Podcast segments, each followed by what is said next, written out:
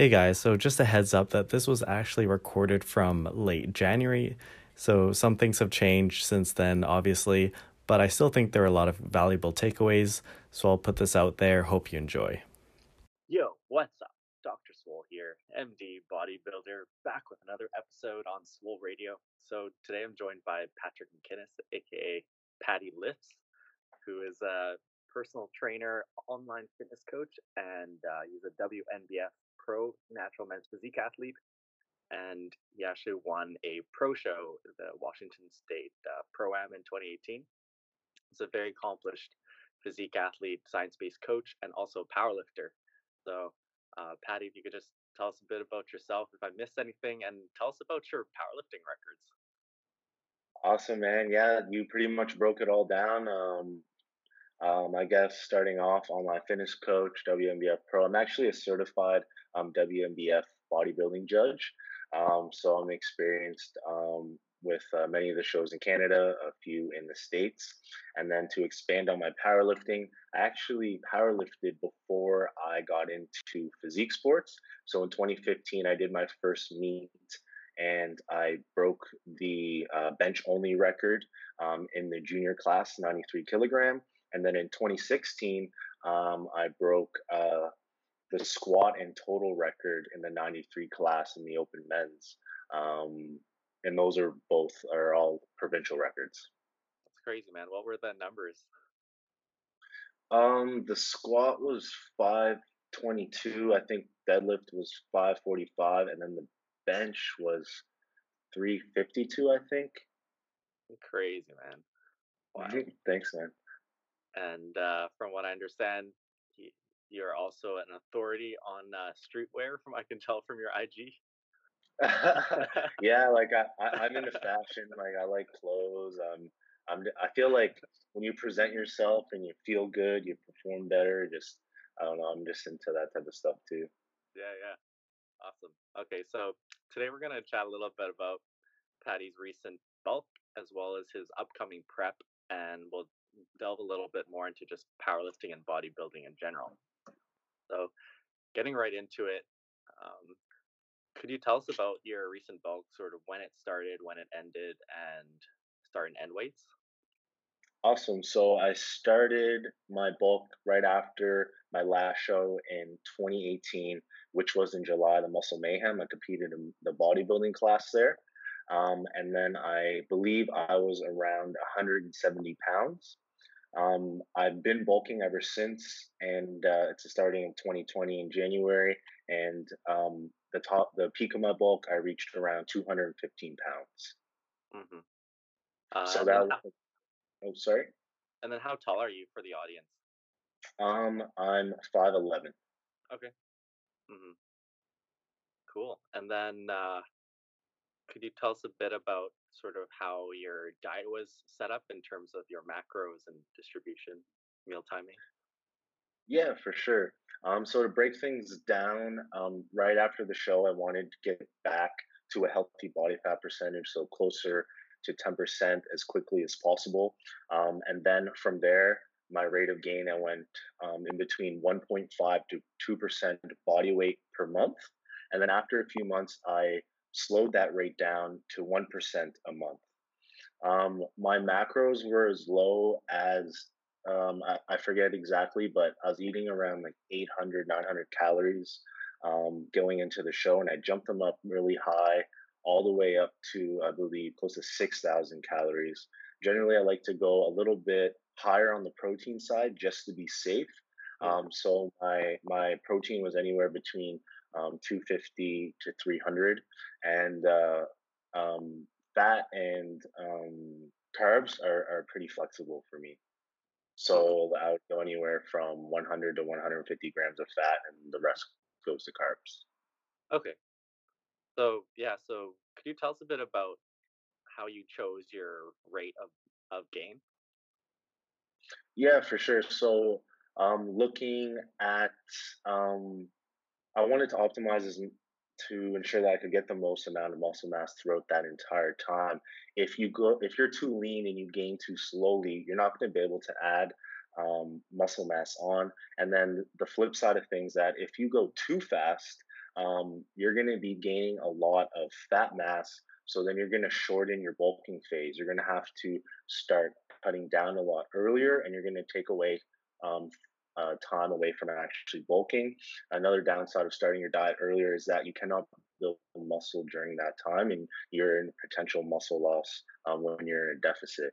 Um, so personally, I like to stay decently lean and uh, try and find that sweet spot in between. So I use I use different markers when I check in with myself um, every week. So I go for the rate of gain. Um, I look at my weight trending throughout the week, and I look at other measurements, um, uh, measuring my body fat to see if it's quality mass being added or if it's more fat mass. So at the start, I was very lean. I went a little bit faster and then I slowed down to 1% a month where I feel like that's a lot better rate where you're going to have the best um, even of staying lean and enough weight to gain to ensure you're optimizing muscle gain. Mm-hmm. Yeah, I remember this was a big issue that I would uh, that I probably got wrong as an early bodybuilder in that uh, initially people either either you try and gain tain and you're not really making any progress and if you if you say oh i'm going to gain one pound over months it it's it presents even just logistical issues in terms of measuring that visibly on a scale. Um, and, and then in terms of going the other way i feel like i went the other way where you go through this dreamer bulk and, yeah. uh, and and the thing is when you're in early like early on i feel like a lot of beginners make this mistake where they think they're putting on a whole bunch of lean tissue because they're like, oh, my arms are getting huge. Like I'm filling out all these shirts and uh, it must all be muscle. But when in reality, you're just putting a ton of fat on like all of your body and that's how fat distributes. Yeah, man, I can definitely relate. I was in the same spot myself where like I was super skinny starting out and I always wanted to get big more for, for confidence. Like um, just self development is one of the goals of mine. And uh, I wanted to get huge. And then I did pretty much a dreamer bulk for like six years. and then when I started started prep, I realized, damn, that a lot of that was yeah. uh, fat. dreamer life, man. right. Yeah. Okay. And then, oh yeah, to get this out of the way, uh, so you've been living in Thailand for a while now. Hey, could you tell us about that? Yeah, so I was living in Kelowna, and then at this, I guess, around halfway through 2018, I or 2019, sorry, I moved to Halifax, Nova Scotia, um, where my family is from, um, okay. just to get a little bit closer with them since it's been a while. And then I ended up going to Chiang Mai, Thailand, um, for two months um, living the digital nomad lifestyle. And then uh, we went to the Philippines, uh, Manila for a month, and then now I'm back in Bangkok. So I'm going to be here for another month. Actually, or actually, I leave in a week. Tom's flying. Yeah, yeah, wow, that's cool. Um, and yeah, you've been living the life. what I see. Yeah, yeah, trying to man, like eat, like trying to experience a different culture, get a different perspective on life. Um, I have an Asian background, but I grew up in North America, and I wanted to learn more about um, my roots. I'm, I'm, Filipino, but I want to learn more about um, the Asian culture as well. So eating different foods, and man, holding back has been tough because the food in Asia is amazing. Oh yeah, yeah, true. Okay, so bringing things back, I wanted to ask you a little bit about your training. So how's how's your uh, program set up when you're bulking?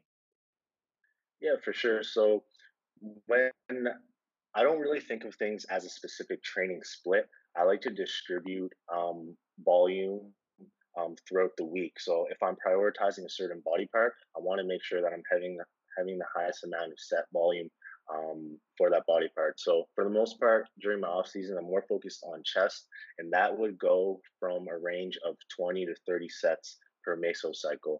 And then body parts that I wasn't trying to um, prioritize as much uh, was even as low as six to nine sets. Um, that was my legs because they're um, covered up for the most part. Um, as for um, frequency, I like to do at least two times per week frequency for things that I am trying to prioritize.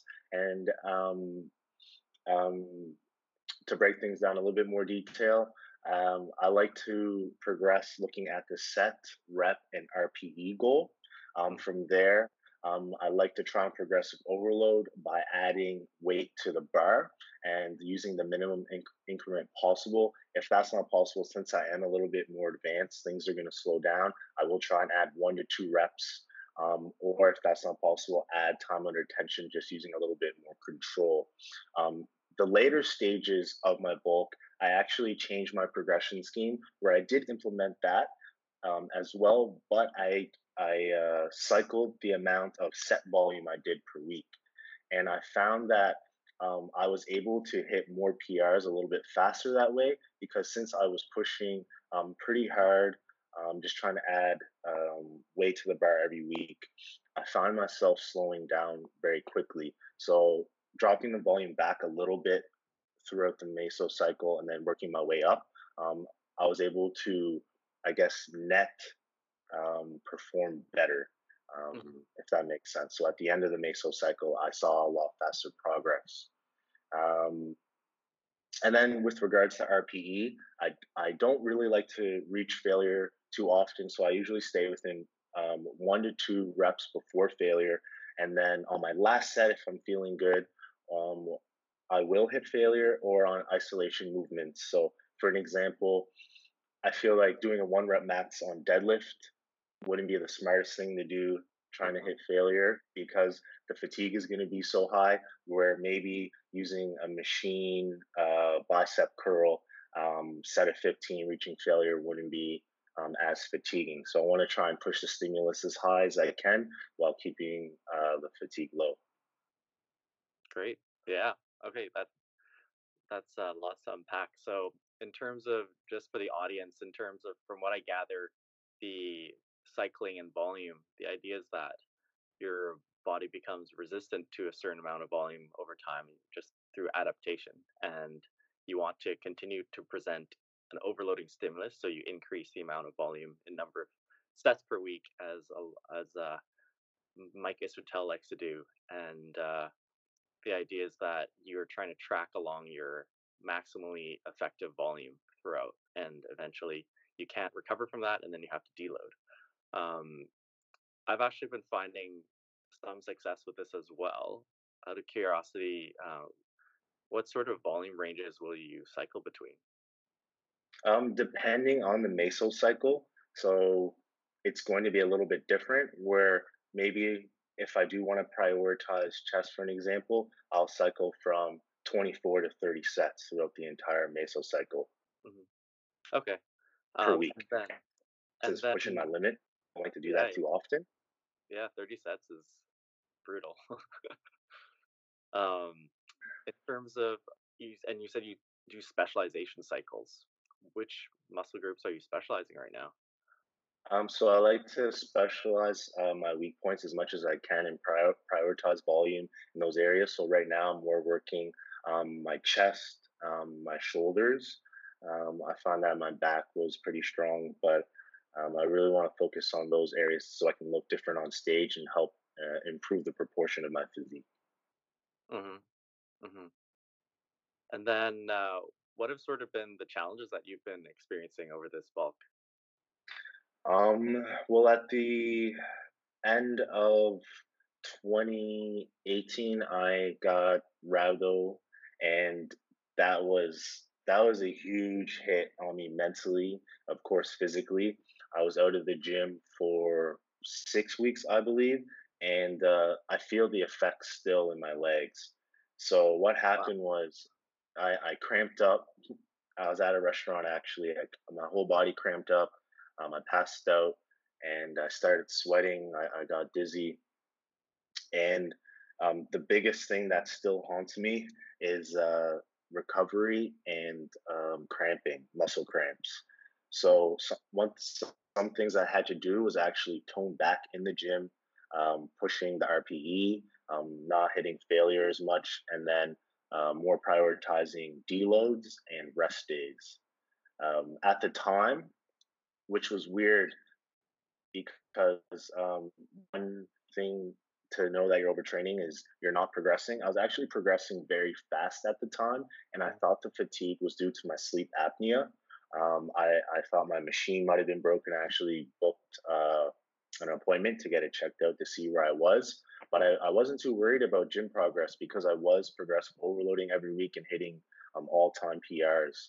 Um, but you have to be careful with that and, and make sure um, you're maybe having that outside eye um, looking in. Um, I, I could have saw the warning signs. Wow, yeah, that's amazing. Like honestly, I remember seeing that on probably on your YouTube channel, and I was just shocked because I, I was a med student at the time, and it takes a lot to get rhabdo, man. Yeah, man. The I remember the doctors talking to me, and they're asking me a, a lot of questions about training, and and me, I'm I'm thinking, I'm like, it's not that hard, like, yeah. um, but it was it was accumulation because I prepped for 11 months. Um, I, I did a show pretty early on. I did a longer prep, and then I guest posed, which I count pretty much as a show because I got pretty lean for that. And then I did the bodybuilding show, and uh, I wasn't prioritizing sleep. I was working too much, had had late nights, and um, I feel like an accumulation over the long period of time um, caught up to me. hmm Yeah. Wow. So, it, from the sounds of it, you really ran into some serious, like, actual overtraining. You know, like people, a lot of people talk about overtraining when it's probably just a little bit of overreaching. But uh, if you're still having lasting effects in uh, your legs and that, that's that's pretty bad. Yeah, man. I guess you just want to learn from what happened and just continue to improve. Um, I'm doing my best with what I can with my legs, and I'm pretty happy where, where they are. Um, but it also allowed me to better prioritize my upper body. Um, that's something that I didn't do my last off season. I, I am trying to do well in men's physique, but I would have a lot of high leg volume, so something that I could tone back. And then in turn, I also was able to prioritize my sleep, rest days, and deloads, which I feel like helped my progress as well this uh, off season. hmm What kind of training volumes were you hitting for your legs prior to this? Um, I would I, I would total squat and deadlift maybe two to four times per week. Um, but I would push it pretty hard, close to RPE 10 a lot, and then I would maybe do eight leg exercises per workout. Um, Wow. yeah, so it, it was pretty hard. Uh, uh, it's very confusing to me because I don't understand how it's continuing to progress, and it still frustrates me a lot. So mentally, it has been a toll. Like even today, I trained legs, and mentally, it was tough squatting because I didn't want to push too hard, and but I also wanted to do enough to be able to progress and and make sure I was uh, getting the most out of my time. So it's also a mental battle. Um, to be honest, uh, I still have that fear in me a little bit. hmm Yeah. Wow. That must be um, stress inducing, I guess, just knowing that your body's been through that.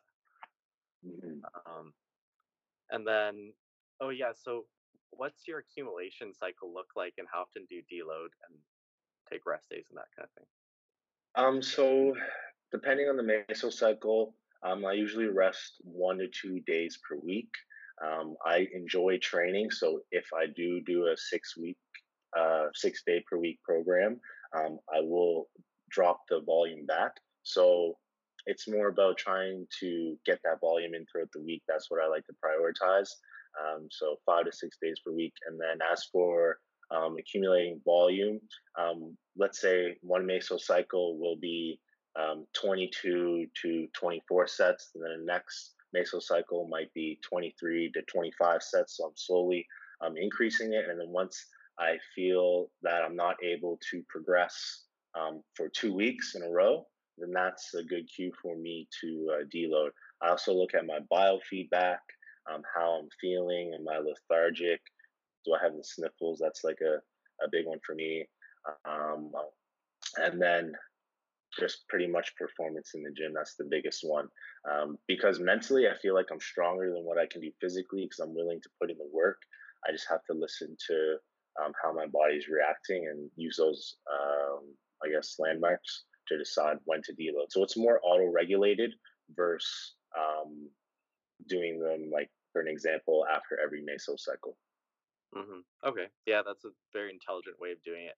I think for myself, I totally uh, sympathize with the the mental aspect side of things because I'll definitely I hate taking deloads and it's always hard to take your foot off the pedal. And for me, for me, like I definitely feel it when I'm accumulating fatigue, and there'll be times when at the end of a mesocycle, I'll be you know like my mood will be depressed i'll have aches and pains everywhere like have trouble sleeping so i know i know things accumulate but it's still hard to pull it off and i know that uh, for me i definitely need to have scheduled deloads because otherwise i will run myself into the ground like my last just last couple weeks ago I had a just a weird hiccup in my scheduling as I I was hoping I could just take half a deload and then take another one like soon after, and like the week after that just half deload, I like had a flare of my tendonitis, and so I know I'm like uh, riding the edge of where where I need to be recovering from. So, anyways, I uh, wanted to move on a little bit towards your new upcoming prep. Um, mm-hmm. So yeah, so what's the plan for that, and just overview the what shows you're planning to compete in. For sure. So this time around, um, I'm going to be switching up how I prepped um, compared to last time. So right now, I'm going to do the diet before the diet. So I'm going to start off with a 12 week cut, and then I'm going to go back into uh, a small gaining phase for eight weeks, and then I'm going to finish off prep 16 weeks um, into the show. So right now, the number one plan for sure is WNBF Worlds. And then there's a few shows in the fall that I'm keeping an eye on. Um, these are all in a WNBF, And then depending on how I'm feeling, um, how things are going in life, I might do another show in the OCB um, and travel down to the States um, just to try another federation out and uh, try and get another pro card. Mm-hmm. Awesome. And uh, what's your current uh, weight and like plan for stage weight coming up? Um, so right now, actually, when I, I just started prep a, couple weeks ago and I got food poisoning here, so I ended up oh. losing six pounds right off the bat, and then in total I'm down eight pounds um, from my starting weight, so I'm I'm uh, 207, and then I plan getting I'm planning on getting down in between 177 to 180 and I feel like that would be a good range of my stage weight um, for men's physique. Yeah. And what which sort of intermediate weight are you trying to target for this initial cut? Um, like to to start off. Yeah. Like um, the first the first twelve weeks. Um, one second, I have it all planned out here right now. Um, so the first twelve weeks, I'm looking to get down to 195.5. So the first uh, um, phase is going to be a little bit more aggressive, um, where I'm aiming closer to 1% um, body weight uh, per week, um, actually a little bit less, closer to uh, 1.5 pounds. And then after my gaining, or once I get into my gaining phase, I'm looking to gain one pound per week and then slow it down to a half a pound per week. Um, once I get into the final stages of the actual prep, I'm looking to start off a little bit more aggressive for a month, going to do two pounds, um, slowly move it down to 1.5 to 1.25, and then um, slowly feed into the show. So I'm looking to do a test peak week, recover, and then uh, complete my actual peak week. Mm-hmm. Um, yeah, that's interesting how you have set up a little gaining phase in between. I know that uh, the guys at Revive Stronger and uh, like RP, they like to sort of do that initial cut and then go into a maintenance phase and then go into the final prep cut. So, what's your reasoning for doing a gaining phase rather than just a maintenance phase? Um, I feel that during that time, I, I feel like you can take advantage of that time and be able to make some gains, make some progress. Um, when you're at a higher body fat percentage, you can't really see the proportions of your physique or your true proportions because as you get leaner, your proportions are going to change. So after the that cut, I feel like it's going to just give you that little bit of a difference. Of course, you're limited to what you can gain in two months, um, but um, other benefits will be um, taking a break from dieting because after 12 weeks, um, I feel there can be diet fatigue just mentally in, in a lifestyle sense. And then uh, it does wear you down, of course, when you're prepping. Um, you're going to accumulate fatigue that way where you can replenish yourself, um, most likely perform a deload during that time. Um, and yeah, I, I, feel like that's uh, that's why I'm going to be performing. Mm-hmm. Yeah, no, I think that's good reasoning, and I think for myself, I I think for my prep, I ended up doing a maintenance phase before, but I personally feel that either would work well, and just inserting a like a short, very like conservative bulk would probably work wonders for healing diet fatigue and recoverability and all that. Mm-hmm. What are your macros going into prep? And compared so, to, yeah.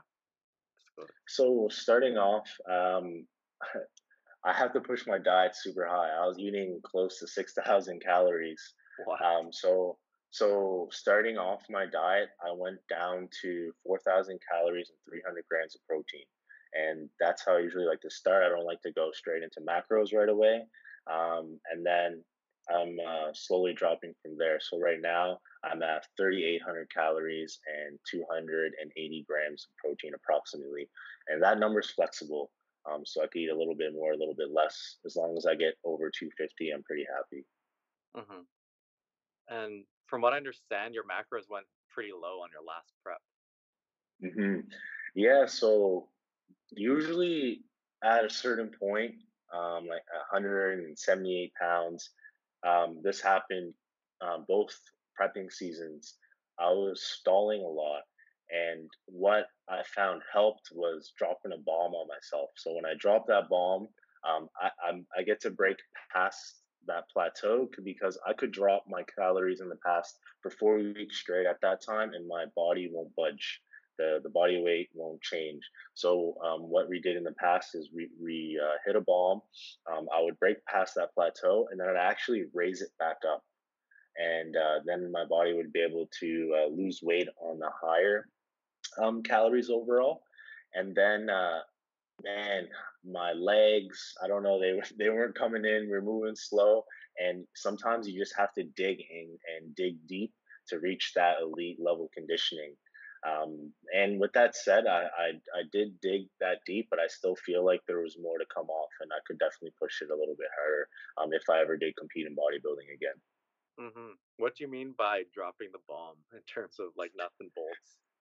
Yeah, so dropping the bomb would be something extreme. So maybe a four day bomb where I'd do um, something extreme like 200 grams of protein and 30 grams of fat and 30 carbs. Okay. It would be relative to where I was at. Um, that was just an example, um, but it would want to be significantly lower than where you would be at. Patty the bomb diet. that's, that's awesome. Um, okay, and then what are you doing in terms of refeeds and slash diet breaks? Refeed. So refeeds, um, I auto regulate those as well.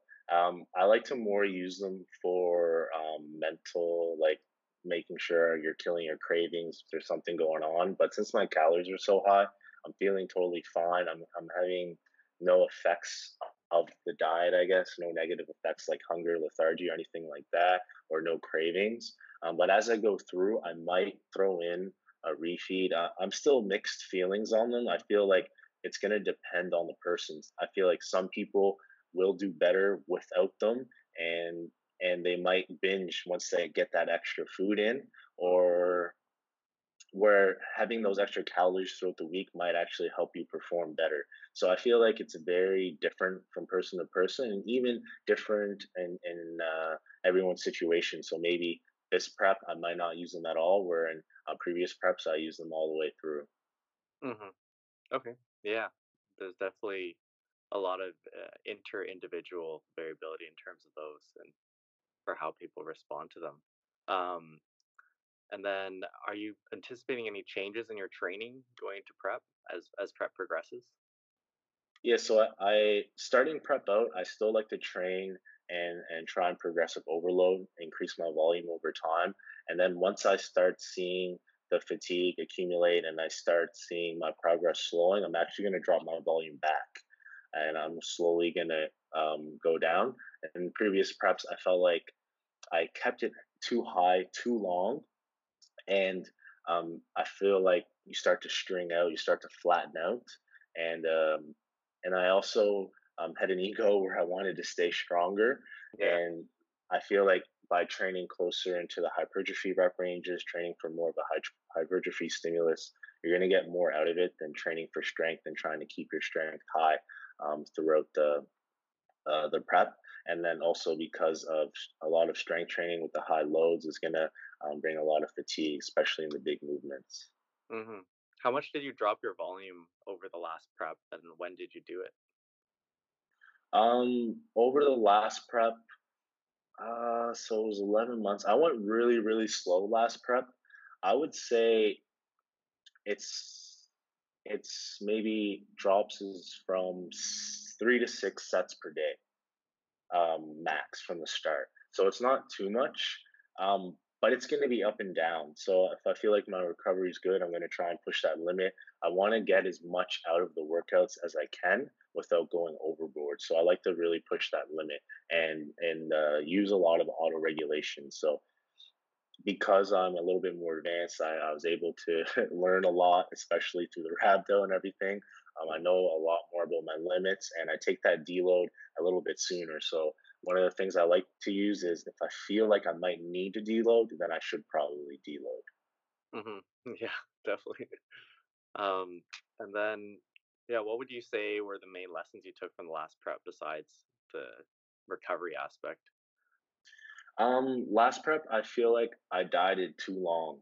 Um, 11 months, um, and how aggressive I was, and was it was too much. Where I felt like my last show, I looked the worst. I I felt like I could have been a lot fuller if I took that approach. And then training volume, I should have dropped back a little bit sooner. I should have listened to my body a little bit more and uh, toned back. I was too stubborn. Mm-hmm. Yeah, your your workouts were pretty wild from what I remember. You like, I, I think I remember watching you do like a ten by ten squat, or something like yeah, that. I would be doing like, let's say, four sets of ten at four oh five, or like I'd be like I would be like five to ten pound or five to ten pounds off my stage weight, still repping four oh five on squat, where it might have not been the safest thing to do.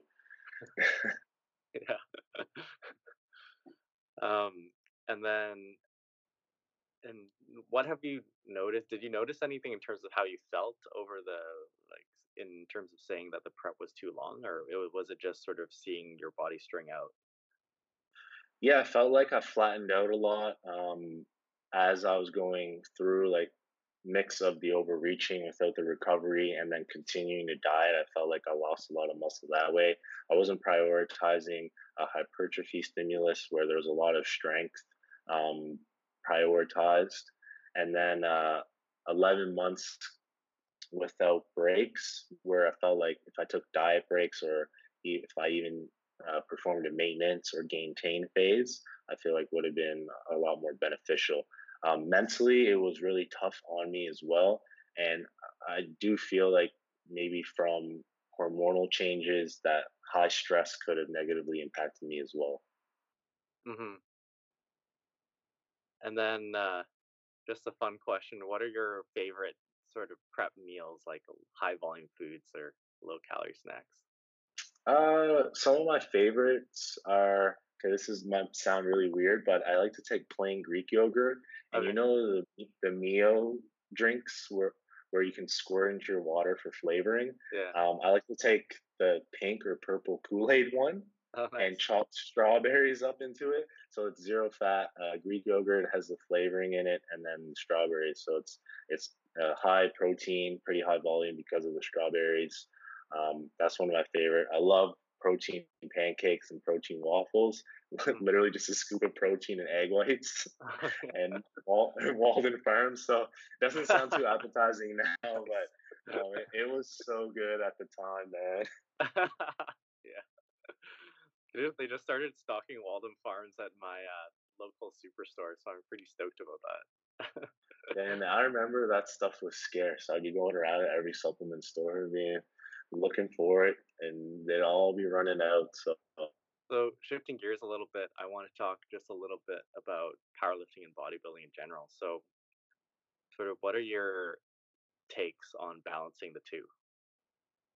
So I, I feel like it is possible to be successful in both um, because I actually was prepping when I did break those provincial records, but you have to be um, you have to take an approach that's balanced towards your body. So, for an example, when I did my prep, I and I want I usually do a power building approach, but I prioritize strength too much.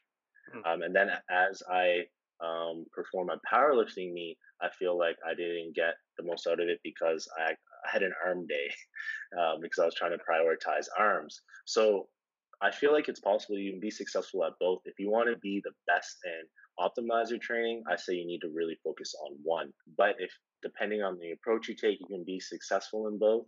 Um, because I feel like the heavy training, and this is like anecdotally, is that you looking at the best natural bodybuilders, they're all strong. You see them, um, they all train with high volume. Um, so I do feel like it could benefit you in that way and um, help you increase um, your volume over time where you know, maybe sets of six will help you get stronger so then when you're performing sets of 10 um, later on you'll be able to push a little bit more volume um, when you're looking at volume mathematically so mm-hmm. I feel like there's there's pros and cons and and uh, I, I think you could phase it out and implement it to your advantage um, but i feel like it's going to affect a little or everyone a little bit differently mm-hmm. yeah i agree i think balancing the two is a very very tricky task and probably takes a lot of individualization say for as a very gross generalization if you were programming for say just a avatar intermediate athlete who sort of wants to build strength and size what would a basic template program look like for power building so power building uh, strength wise i like to take an approach where there's a, a very high frequency um, with the training. Um, so I like to work with lower uh, one rep max percentages. And I also like to implement um, speed days. So, for an example of a template for power building, I would start the workout off, um, let's just say for bench, maybe a, a three by five or four by five on one day. I'd have a, a supplemental movement to help bench press, but also work on their weak points. Um, so let's say um, someone needs to work their upper chest. Well, then I would use an incline bench, or their shoulders, I would use an overhead press. And then um, two days later, I would perform a higher day where they uh, perform um, maybe a three by 10 um, with shorter rest. Mm-hmm. And then another day, um, maybe a couple days later, where they perform bench again, and it would be 50 to 60% of their one rep max um, performing speed. So trying to uh, explosively move the weight. So g- generally, I like to use the first main movement as a strength progression mm. um, for the most part, and then move down to the next exercises that are supplemental to um, help improve strength in those specific movements and your physique. And then near the end of the workout, more work um, the bodybuilding aspect. So get volume in where you need. So um, like your side lateral raises for your shoulders, that that volume wouldn't be hit in your main compounds as much. So that's how I would generally break things down. Mm-hmm. And then um, in terms of uh, progression, how would you go about that? Um, progression wise, um, I like to to try and, and use the same one where you would um, hit a rep and set an RPE goal and then try and increase weight over time. So I would make the first day, the heavy day, the priority, where you're going to try and up the load on on that day the most, and then uh, the second day where you're uh, doing the high reps, I don't expect the load to move up as much. Um, so generally with load, um, but if you can't do that, then add a, a, rep or two before you do add the load. And then, like I said earlier, if you cannot do that, then uh, try and increase the time under tension. So if you know for sure the week before you hit three sets of five, um, and you don't think you can add weight to the bar or add another rep, well then maybe try and slow down the last rep and add a little bit more tension um, during that time. So mm-hmm. I would That's say that would be the approach. Okay, cool. Yeah. Uh, to zoom out a little bit, then how would you describe the the goal for periodization? So for listeners, basically the more long term uh, planning of programming. So it, Is this, what it sounds uh, like you're from what it sounds like you're following a sort of linear progression or or maybe a double progression in terms of how you sort of add sets or add weight or reps as you can but how does it look in terms of larger time frames so let's say if we're i'm assuming we're bulking trying mm-hmm. to to improve okay so during that time um, i would actually try and add set volume but that's going to be very very slowly so maybe within a mesocycle, um, it would be two weeks before I added a single set. So with strength training, I feel like there's going to be a lot more fatigue because you're going to be working um, more frequently with movements and uh, you're going to be working with heavier loads. Um, that's why I do like to, for the most part, work with um, loads between um, uh, 60 and up to 85% more in the lower ranges and use a higher frequency and then work your way back down. So a more linear approach where um, you go back down to your rep range again, but start at a little bit higher percentage and then work your way back up. Um, so it is a mixed progression where um, you will be adding sets, but eventually um, your starting main movements, you're going to possibly increase the sets, but then drop back the reps. So then the intensity is going to be a little bit higher. Um, I would say it's a little bit hard to to say um, what would happen for each person because um, practicing this method, people are going to get stronger in so many different ranges where you want to see where they're adapting the fastest and then evaluate their progress from that specific mesocycle and then adjust from there. Um, uh, so I don't always want to add volume if I don't have to, where the ball or add set volume.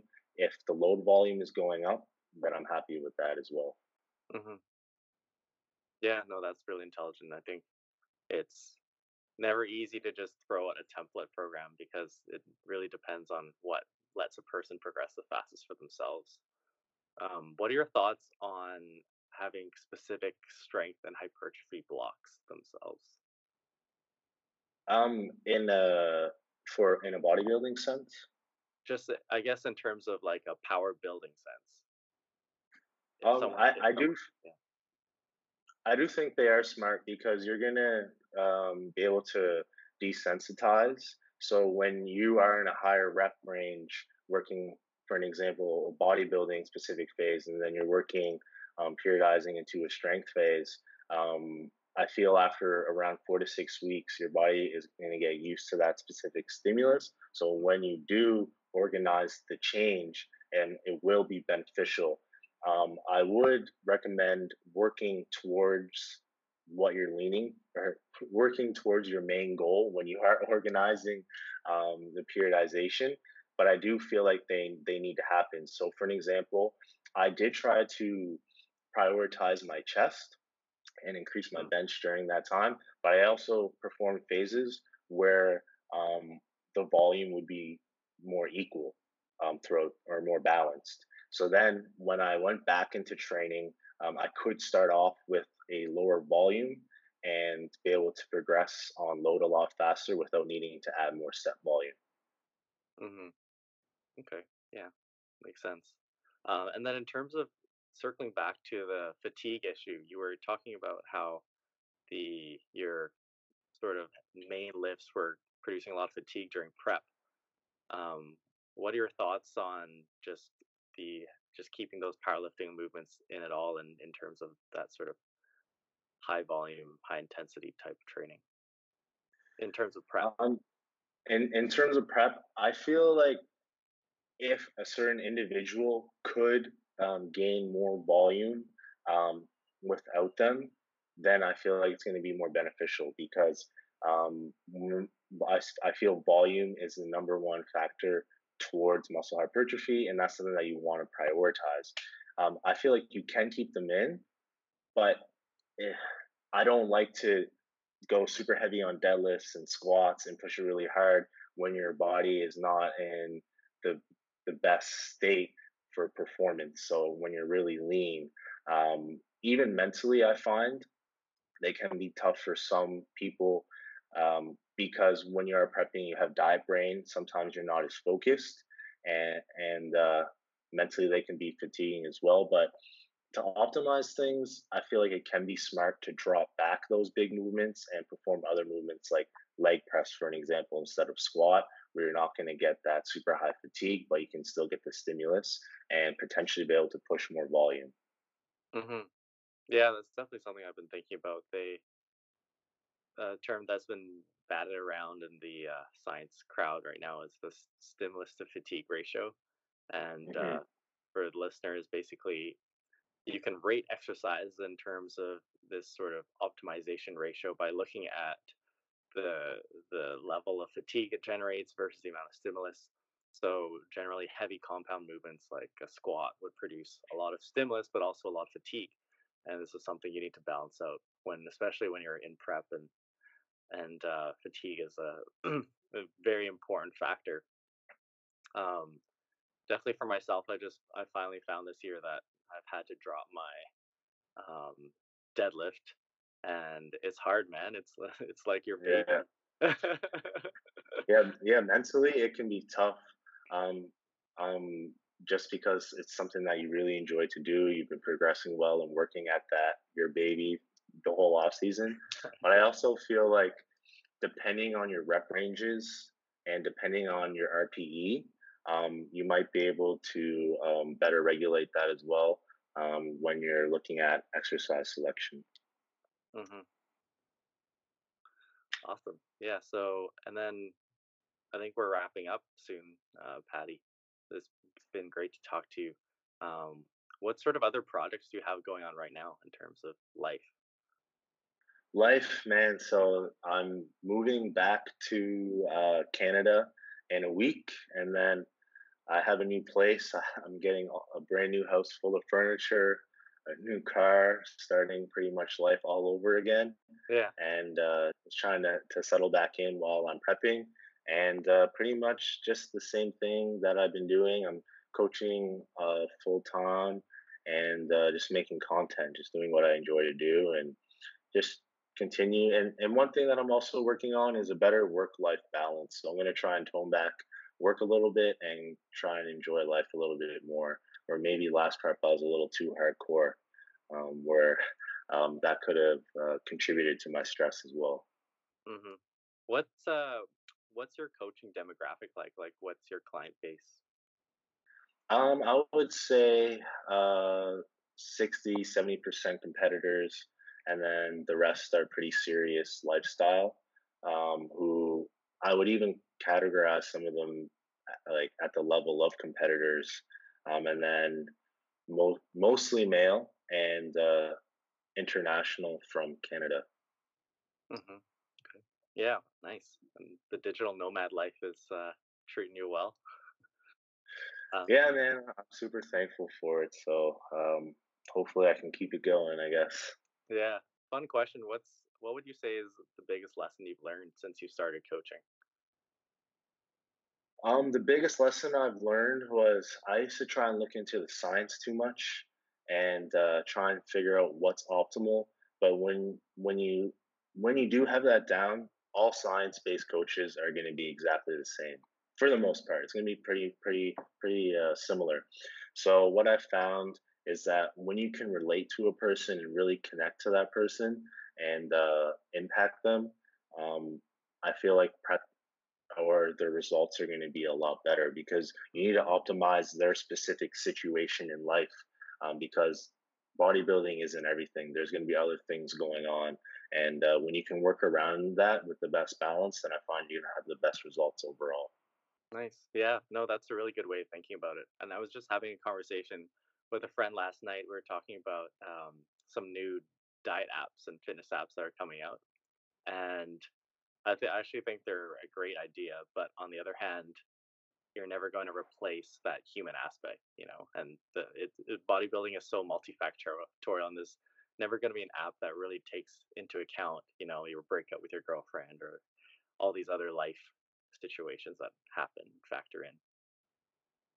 Yeah, man, I, I definitely agree with that. It's just that personal connection could could kick you in the butt for the motivation and and uh, connect with you emotionally as well, not just looking at data. Mm-hmm. Alrighty, so yeah, wrapping up, where can people find you? Um, Instagram at patty.lifts, YouTube Patty Lifts, and uh, yeah, that's pretty much it. I don't really use Facebook, so I don't recommend following there. Just don't try, guys. Just yeah, stop sending those message requests. Alrighty, yeah. So this has been a great conversation, and I'd highly recommend uh, Patty as a coach. He's a great guy, and I had the pleasure of meeting him in Vancouver a couple years ago, and really glad to bring you on. Awesome, man. I really appreciate it. Thank you. That's all for now, guys. Thanks for listening. If you enjoyed this episode, make sure you subscribe, give me a five star rating, and leave me a review. My primary platform is YouTube, so if you'd like to see video content by me, you can find my YouTube channel if you search Ask Dr. Swole. See you next time.